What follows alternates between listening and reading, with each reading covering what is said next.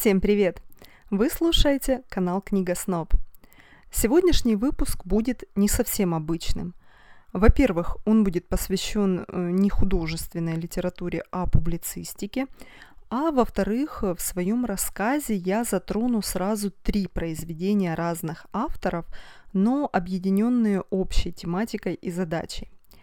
Речь пойдет о путевых заметках и впечатлении о странах, которые в прошлом веке фиксировали Теодор Драйзер и Джон Стейнбек, посещая Советский Союз, и наши знаменитые Илья Ильф и Евгений Петров, которые первыми рассказали советским людям о том, как оно там за океаном в США. Меня к знакомству с такого рода публицистикой подтолкнула работа Джона Стейнбека. Его русский дневник я прочла первым из трех э, названных мной работ. И он мне настолько понравился, настолько он оказался добрым, человечным, искренним и простым в изложении, что я задалась целью поискать еще, не осталось ли чего подобного и от других писателей. Оказалось, что да, осталось. Еще раньше, до Стейнбека, в СССР приезжал Теодор Драйзер, известный многим по американской трагедии, трилогии «Финансист Титан и Стоик», роману «Сестра Кэрри» и так далее. И с нашей стороны, как ни странно, примерно в то же время ездила известная парочка писателей-сатириков Ильф и Петров, чтобы своими глазами увидеть противостоящий нам западный лагерь, попросту говоря, США – Самым первым визитом из серии, которую я условно назвала «Они к нам, а мы к ним», а, был в 1927 году визит Теодора Драйзера в Советский Союз. Инициатива приглашения и приезда этого писателя в СССР на десятилетнюю годовщину Октябрьской революции принадлежала партийному руководству страны наступал десятилетний срок э, действия социалистической системы, и, э, как мне кажется, портверхушке хотелось устроить такое себе имиджевое мероприятие, чтобы громко заявить о себе и успехах власти пролетариата на весь мир э, с перспективой привлечь как можно больше сателлитов к соцлагерю. Поэтому отчасти выбор пал и как раз на представителя государства-оппонента СССР, чтобы продемонстрировать э, якобы свою открытость и, что называется, раскрыть все карты.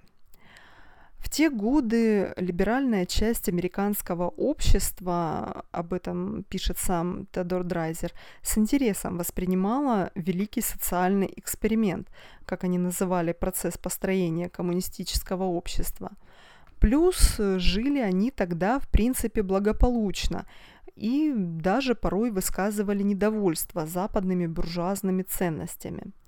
До начала Великой депрессии в Америке оставалось примерно два года, поэтому начало экономических потрясений они еще не испытали – и к тому же территориальная отдаленность от эпицентра построения коммунизма а, привела к тому, что большинством американцев политика Советского Союза воспринималась просто нейтрально.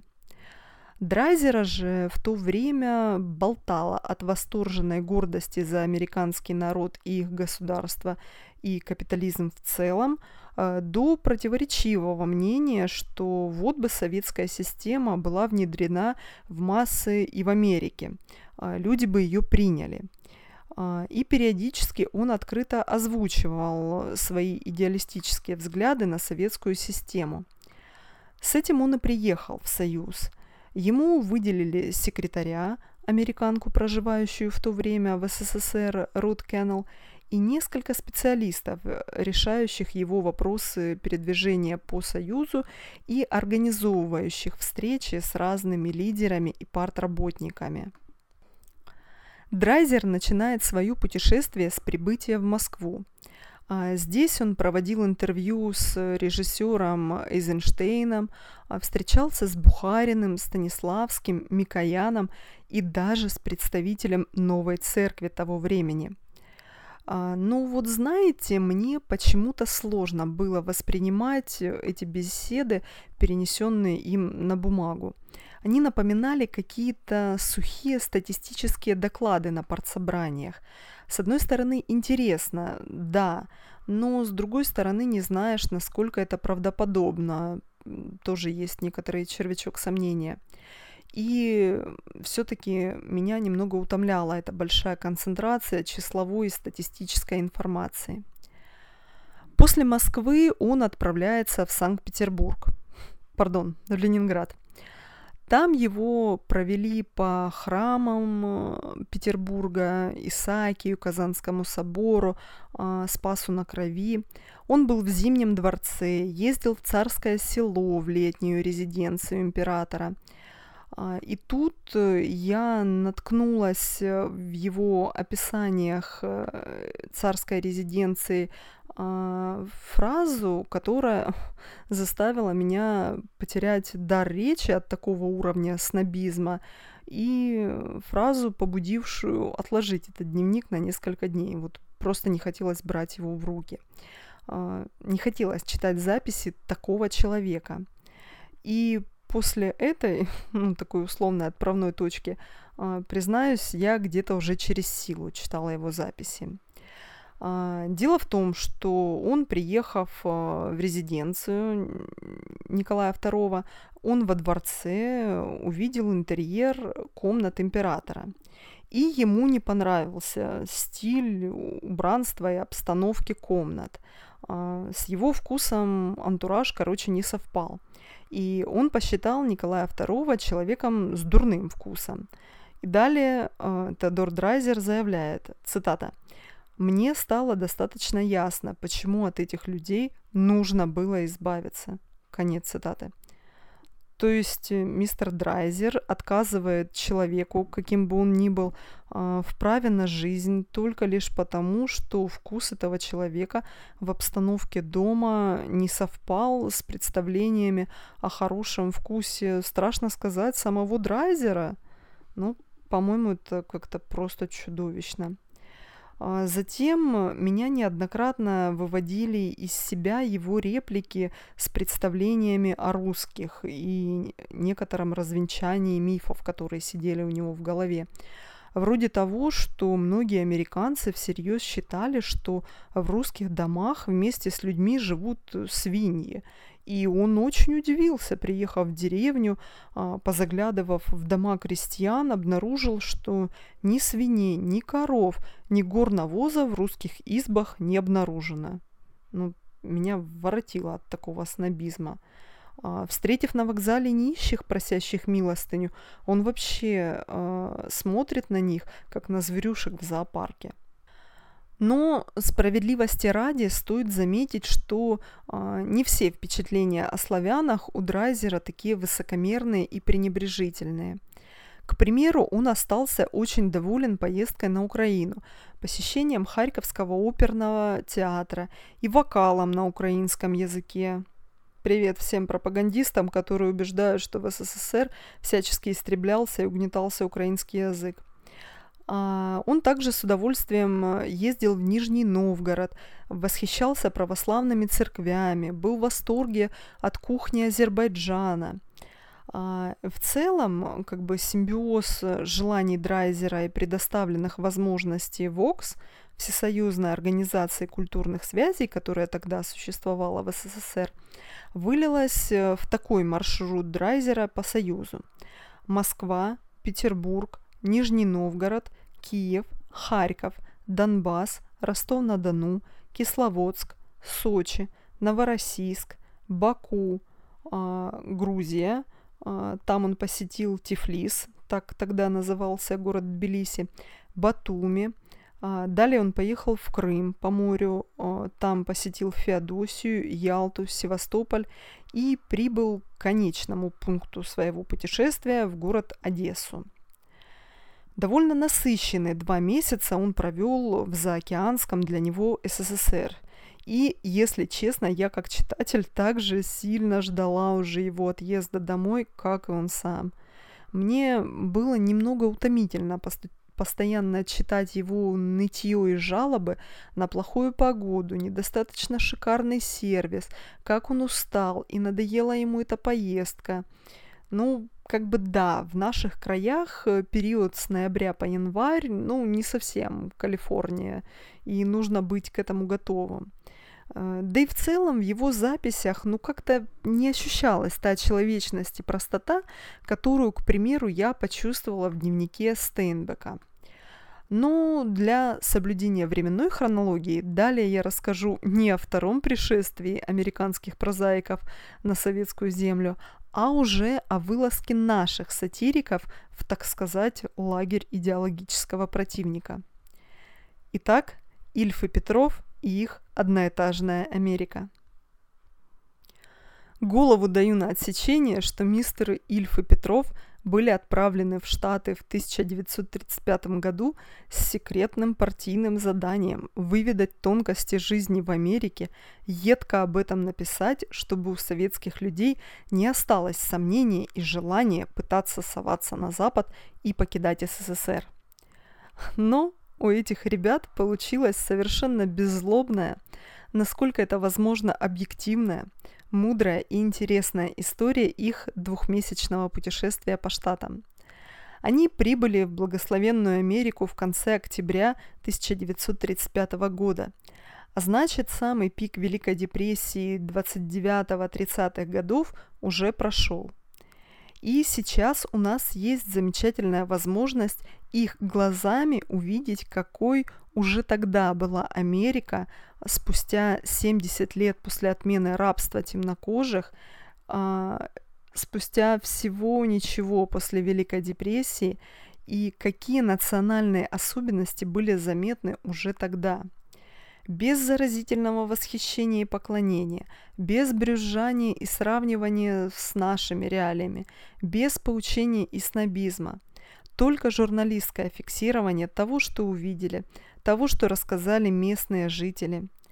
А если еще и вспомнить, что Ильф умер через два года после этой поездки, а Петров через семь лет – то остается лишь поблагодарить их за то, что они успели совершить такое путешествие и оставить нам, потомкам, такие ценные зарисовки о заокеанской стране и ее народе.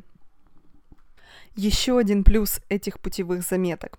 Если визиты Стейнбека и Драйзера были тщательно согласованы с партийной верхушкой СССР, что обеспечило некоторый контроль и присмотр властей за тем, где были писатели, что видели и какое впечатление у них должно было сформироваться, то у Ильфа и Петрова была, так сказать, полная свобода действий.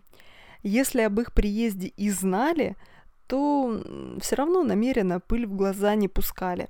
Писатели сами планировали свой маршрут путешествия, сами искали, кто бы мог их сопровождать. Вместе они договаривались, куда ехать, сколько времени там проводить. И это как мне кажется, неплохое свидетельство того, что штатам, как и другим западным странам, э, уже тогда было некогда, да и не хотелось тратить время и силы на выискивание разных врагов и на мифическую борьбу с ними. А мы с тех пор, да и по сегодняшний день, все еще ждем какого-то вторжения, противостояния, переживаем о том, как мы будем выглядеть в чьих-то глазах. А, а Ильфа и Петрова еще в те года не таскали по кабинетам министров и наркомов, не грузили сводкой и статистикой в директорских кабинетах и не раздевали до исподнего, когда они пришли на еженедельный прием к Рузвельту в Вашингтоне. В этом большое преимущество их публицистической работы. А еще тогда, в 30-е годы, никто и вообразить себе не мог смартфонов и такого качество съемки и фотографий, которые есть у нас сейчас и к которым мы привыкли. И как бы тогда назвали Ильфа и Петрова travel-блогером, а, приходилось хорошенько постараться, чтобы сработал тот самый эффект присутствия и а, чтобы люди, которые, как, к примеру, я, никогда не бывавшие в Америке, могли а, полностью погрузиться в визуальный колорит природы, представить себе все эти пустыни, каньоны, леса и горы, ведь инстаграмов тогда тоже еще не придумывали. И у Ильфа и Петрова это получилось э, просто отлично. А еще, фиксируя дорожное наблюдение и по пути останавливаясь при дорожных кафе и станциях заправки, у меня было ощущение, что я снова еду с Джоном Стейнбеком на его заблудившемся автобусе. Если кто не читал, обязательно обратите внимание на этот небольшой, а, но с глубоким психологизмом роман. А, он просто один в один с путевыми заметками Ильфа и Петрова. И я не для красного словца озвучила сейчас это ощущение, потому что если американец Стейнбек писал о буднях придорожной инфраструктуры и ровно так же описали это явление Ильф и Петров, то, стало быть, так все и было. И можно рассчитывать на некоторую достоверность э, заметок Ильфа и Петрова. Это еще один плюс этой работы. Если части о финансовых тонкостях Уолл-стрит и о ритме жизни Нью-Йорка, о подходе к производственному процессу на заводах Генри Форда и нюансах съемочного процесса в Голливуде я читала ну, с некоторой скукой, то все, что касалось э, жизни и истории простых американцев, а, я поглощала с большим интересом. Поэтому мне больше всего понравилось читать о достойных и бесхитростных индейцах, с которыми так варварски поступили колонисты в Америке. Вот прямо со страниц э, ощущалось то достоинство, человечность и гордость, которую они сохранили, несмотря ни на что. А, с любопытством читала я и о техническом прогрессе тех лет в Штатах, и о том, какие бытовые электрические, так сказать, помощники по дому существовали уже тогда. Поразительно, но уже в 1935 году а, обычные частные дома американцев могли быть оборудованы кухонными вытяжками, стиральными и посудомоечными машинами, прообразом нынешних мультиварок с функцией запуска по таймеру, пылесосами и так далее – Вспомним, что в те же годы было у нас, или лучше не надо. А, читая их э, дневники, я с удивлением узнавала, что уже в те годы в Штатах было засилие рекламы и множество рекламных уловок с привлечением камевояжеров э, существовало уже тогда – уже тогда вдоль главных дорог были наставлены рекламные щиты, а большие города светились и мигали электрическими вывесками, а по частным домам ходили свидетели сетевого маркетинга, навязывающие людям кастрюли, одежду, приборы и тому подобное. Очень интересно было об этом читать. Но простым описанием жизни и быта рядовых американцев Ильф и Петров не ограничились – они постарались отследить и национальные особенности и черты характера и поведения, свойственные жителям именно этой страны. И, на мой взгляд, это уже следующий уровень в описании национального колорита. Но в то же время стоит сказать, что они никому не лезли в душу, не привязывались с расспросами и выяснениями ко всем подряд, а сведения собирались исключительно от словоохотливых американцев или мигрантов, живших там в то время – и случившиеся беседы и признание местных тех лет, потому что не знаю, изменилось ли что-то с тех пор, сформировали у меня порой неожиданный национальный портрет рядового американца. А, если отбросить общеизвестную тягу к заработку и накопительству дохода, то я с удивлением узнавала, что обычные американцы как-то проще относятся к жизни, не занимаются самокопанием и поиском ответов на наши извечные вопросы, кто виноват и что делать. Они не ропщут на жизнь, не ищут виноватых и относятся к жизненным обстоятельствам, а, даже не всегда самым благоприятным, а, с каким-то смирением, что ли. И от этого, мне кажется, отчасти они живут легче, чем мы. Они не переживают и не суют носы в дела и события других стран. Я сейчас о рядовых американцах, а не о руководстве страны. Еще с 30-х годов прошлого века им как-то нет дела до жителей других стран и проблем этих государств. Они честно признают это свое неумение рассуждать и заниматься словоблудием, созна... сознаются в недостатках или призрачности работы каких-то правил в их стране. Они скромны. Да-да, отбросим в сторону всяких селебрити, политиков, актеров и других, торгующих мордой лица – а вот поистине нужные и полезные обществу люди, к примеру, талантливые инженеры, архитекторы, энтузиасты своего дела, остаются в тени. Их не прославляют и не трубят их имена. Ну, еще бы, ведь на известности таких людей нельзя срубить коммерческие условные единицы. Так зачем им publicity? И они, кажется, ничего другого и не ожидали, и к своему вкладу в развитие страны относились более чем скромно. И в эти моменты мне за них как-то было обидно. А, меня позабавило объяснение реального американца тех лет того, почему французы пьют вино, а американцы виски. Потому что, как сказал он, они не умеют и не любят рассуждать и разговаривать по душам.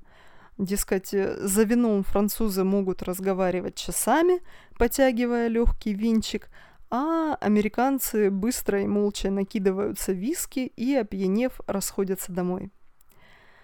Если публицистические работы Стейнбека и Драйзера имеют формат настоящего дневника с указанием дат и мест событий, то одноэтажная Америка – это скорее художественная работа, просто основанная на реальных событиях и обстоятельствах. И работа Ильфа и Петрова скорее такая вот журналистская, безоценочная, в отличие от дневника того же Драйзера, который ныл и брюзжал всю поездку в СССР и презрительно оценивал жизни и ценность этих самых жизней граждан Союза. Если поездка Драйзера представляла собой скорее хождение по кабинетам и выслушивание докладов, то Ильф и Петров фиксировали исключительно собственные, случайные или запланированные события и впечатления.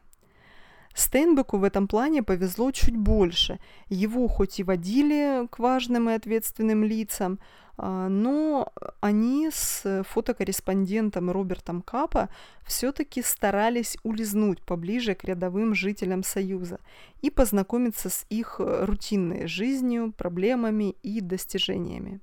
За 47 глав э, книги «Одноэтажная Америка», а, сгруппированных в пять больших разделов, вы проедете с советскими сатириками от западного до восточного побережья США и вернетесь назад. Побывайте в Нью-Йорке и Лос-Анджелесе 30-х годов, посетите электростанцию в Скинектеде и известную тюрьму Синг-Синг, побывайте на автомобильном заводе Генри Форда, погуляйте по Гранд-Каньону и национальному парку с секвоями, проедетесь по южным штатам, узнаете о вопросах с темнокожими тех лет – увидите мост Голден Гейт в Сан-Франциско и еще десятки разных нюансов. Вы узнаете, почему еще с 30-х годов прошлого века киностудии Голливуда в 90% снимают откровенный шлак и ерунду, куда уходят корни современного бунта негров в США, почему у американцев не очень популярен театр и почему они едят невкусную еду – но, несмотря на все это, свои выводы о стране авторы завершают на какой-то умиротворяющей и мудрой нотке. Они признают и недостатки тогдашней Америки, и честно акцентируют внимание на том, что бы не мешало перенять и нам. И такой трезвый и взрослый подход очень мешало бы многим брать на вооружение и сейчас. И приступаем к третьему запланированному на сегодня дневнику, к слову, моей любимой работе. Это Джон Стейнбек и его «Русский дневник». Русский дневник Стейнбека – это единственное из трех издания, сдобренное настоящими фотоснимками. Тогда со Стейнбеком поехал профессиональный фотокорреспондент Роберт Капа и зафиксировал бесценные моменты послевоенной жизни советских людей – при выезде из СССР у фотографа, конечно, были проблемы с разрешением на вывоз пленок, чего он там наснимал, об этом тоже рассказывается в дневнике Стейнбека. Но, как бы там ни было, некоторые пленки он все-таки увез, и сейчас э, у нас есть это прекрасное свидетельство жизни людей того времени. Путевой дневник Стейнбека состоит из девяти глав. В них автор подробно описывает, как организовывалась эта поездка, что немаловажно в условиях тотальной слежки и контроля. Впечатления писателя от Москвы, поездки в послевоенный Киев и украинские колхозы в 1947 году, заметки о Сталинграде и путешествия по Грузии. И все описано настолько невероятно тепло, доброжелательно, без предубеждений и порой даже с юмором. А, в рассказах о людях, пересказах диалогов а, сквозит главная мысль миллионов людей по всей планете, которая была распространена после страшной Великой Отечественной войны, что никто не хочет воевать, никто не хочет убивать. В представителях любой национальности есть человечность и чувства, которые не нуждаются в переводе и объяснениях, благодаря которым мы всегда можем понять друг друга. Было бы желание. А политики и государственный аппарат, они отдельно, и лучше держаться от них подальше. Это Стейнбек понял и доносил нас, до нас уже в те годы. А, в этом еще одно отличие от той же поездки Драйзера в Союз. А, Джон Стейнбек старался максимально отойти от кабинетных разговоров и сухих экономических докладов. А Драйзер же в основном всю поездку провел на встречах с руководящими работниками, членами партии – и я думаю, что ему ни шагу не удалось бы ступить без бдительного ока старшего брата. Но справедливости ради следует сказать, что он особо и не стремился узнать союз изнутри. Он ходил только там, куда его водили, по нужным заводам, по домам, в которых жили рабочие, заезжал в совхозы и санатории. Понимаете, да?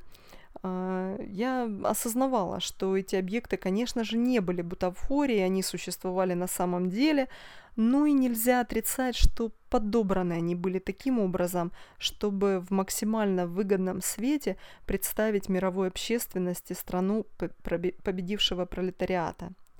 Но и в дневнике Стейнбека меня кое-что смутило. Обратите внимание, в какие годы совершалось это путешествие.